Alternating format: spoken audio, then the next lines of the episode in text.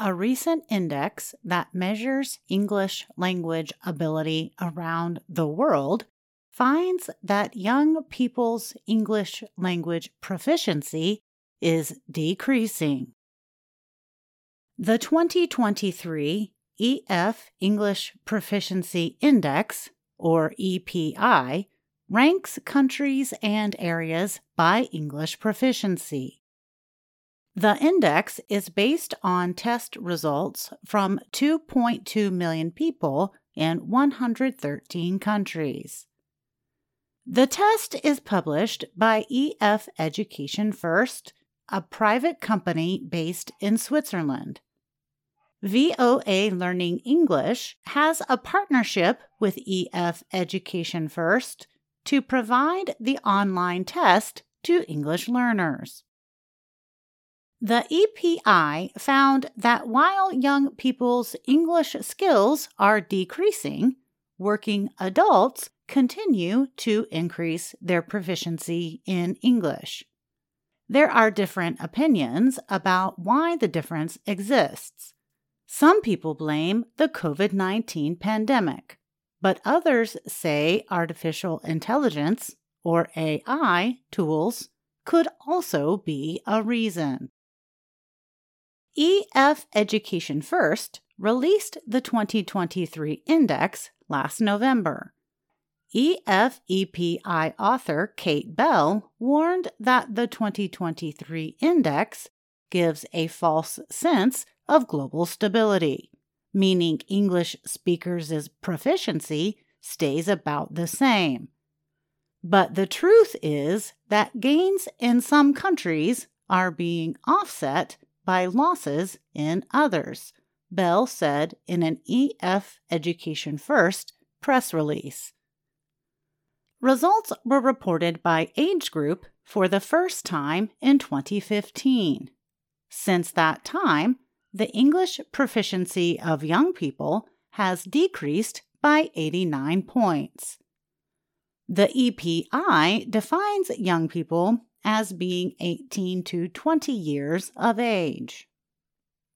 However, the EPI notes that the 18 to 20 group was mostly stable with big decreases in a few large countries.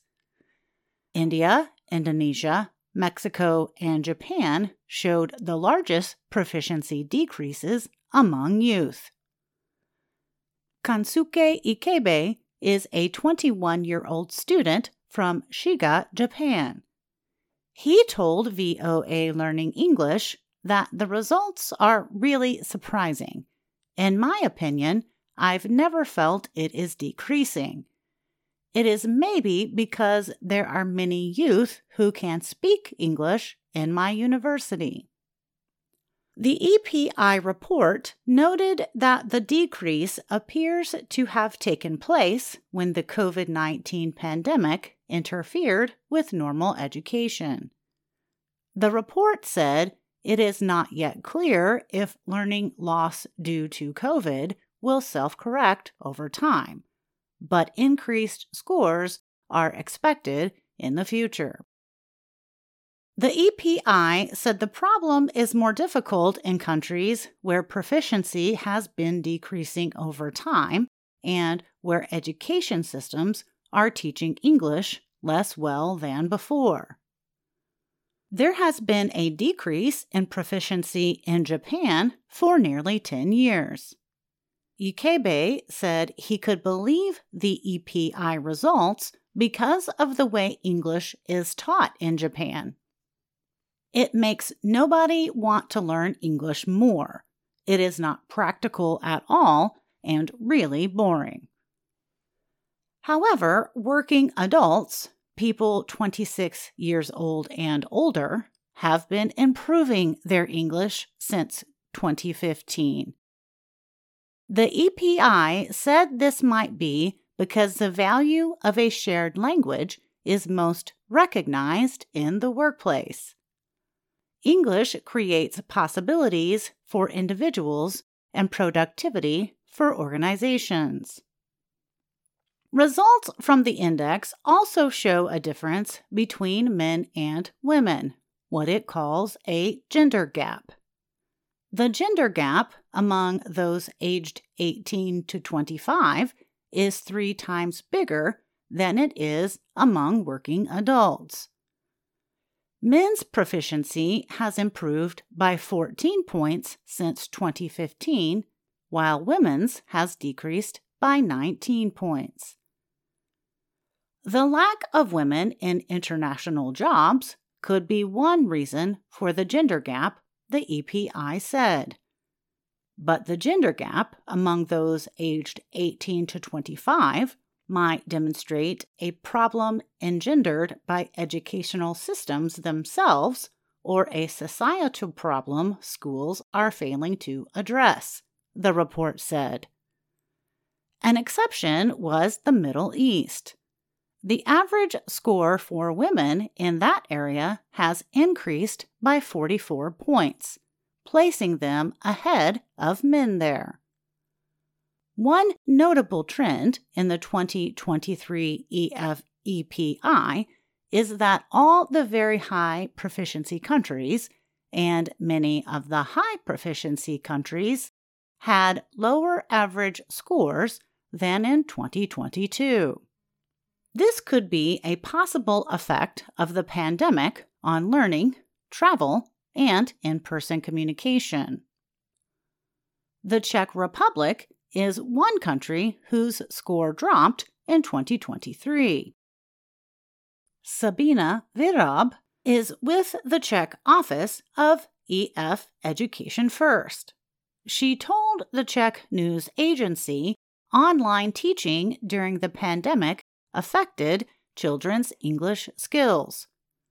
Schools and students are trying to catch up on what was missed, she told the news organization, but they are still not moving forward.